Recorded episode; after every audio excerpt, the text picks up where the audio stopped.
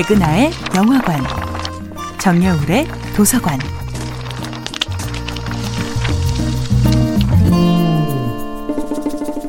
안녕하세요. 여러분과 아름답고 풍요로운 책 이야기를 나누고 있는 작가 정여울입니다. 이번 주에 만나보고 있는 작품은 그리스 신화의 데메테르와 페르세폰의 이야기입니다.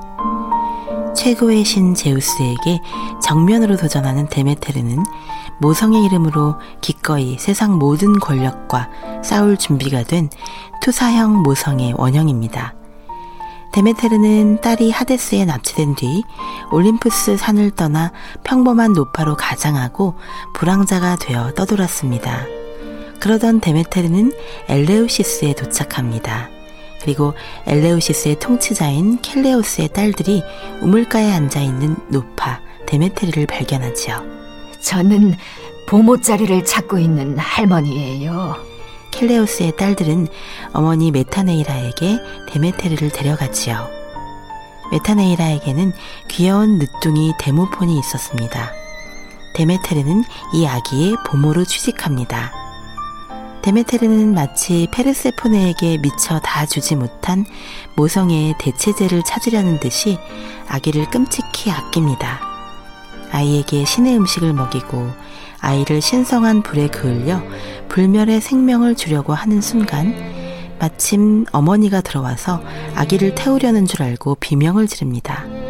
그제야 풍요의 여신 데메테르는 자신의 진짜 정체를 밝힙니다. 데메테르는 이제 자신을 위한 신전을 지어달라고 명령합니다.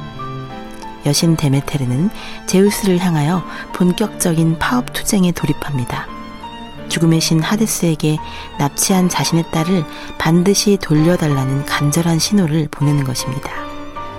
그녀는 신전 안에 자리를 잡고 일 인 시위를 시작합니다. 이제 땅에서는 아무것도 자랄 수 없으며 어떤 새 생명도 태어나지 않습니다.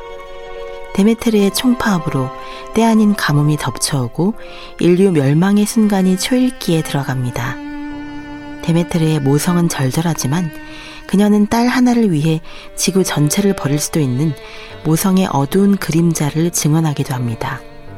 모성애라는 삶의 중심이 생기면 그 어떤 인간관계나 기존의 의무나 다른 감정들은 깡그리 망각될 수도 있습니다.